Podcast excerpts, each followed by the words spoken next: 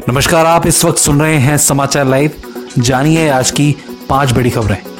सरकार और किसानों के बीच आज हुई आठवें स्तर की वार्ता एक बार फिर बेनतीजा रही। सरकार ने कहा, देश हित को सोचें। तो किसानों ने कहा, कानून वापस ले लीजिए। हम घर वापस चले जाएँगे। मीडिया रपटों के अनुसार अगली बैठक 15 जनवरी को होनी है। उत्तर प्रदेश के बदायूं ज़िले में हुए गैंगरेप का मुख्य आरोपी गिरफ़्तार कर लिया गया है। खुद गाँव के लोगों ने उसे पकड़कर पुलिस को सौंपा है।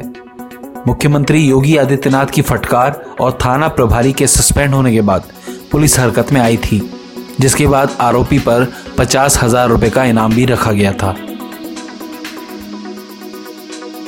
उत्तर प्रदेश में 22 जनवरी को सरकारी अस्पतालों में जन्मी बेटियों का जन्म दिवस मनाया जाएगा। योगी सरकार की ओर से माँ और बेटी को उपहार भी दिए जाएँगे। मिशन शक्ति के तहत बेटी बचाओ, बेटी पढ़ाओ मुहिम को बढ़ाते हुए 1 जनवरी से 20 जनवरी के बीच जन्मी बेटियों की संख्या के बराबर पेड़ भी लगाए जाएँगे। क्या आप प्रिपियत शहर के बारे में जानते हैं?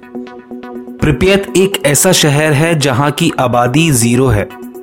जी हाँ यूक्रेन और बेलारूस के बीच इस शहर में एक भी इंसान नहीं रहता है। इस शहर को भूतों की नगरी भी कहा जाता है। साल 1986 से पहले यहाँ की आबादी लगभग पचास हज़ार थी, जो मात्र दो दिन के भीतर ज़ीरो हो गई। दरअसल इस शहर में एक न्यूक्लियर प्लांट में हादसा होने के बाद कोई भी नहीं रहता।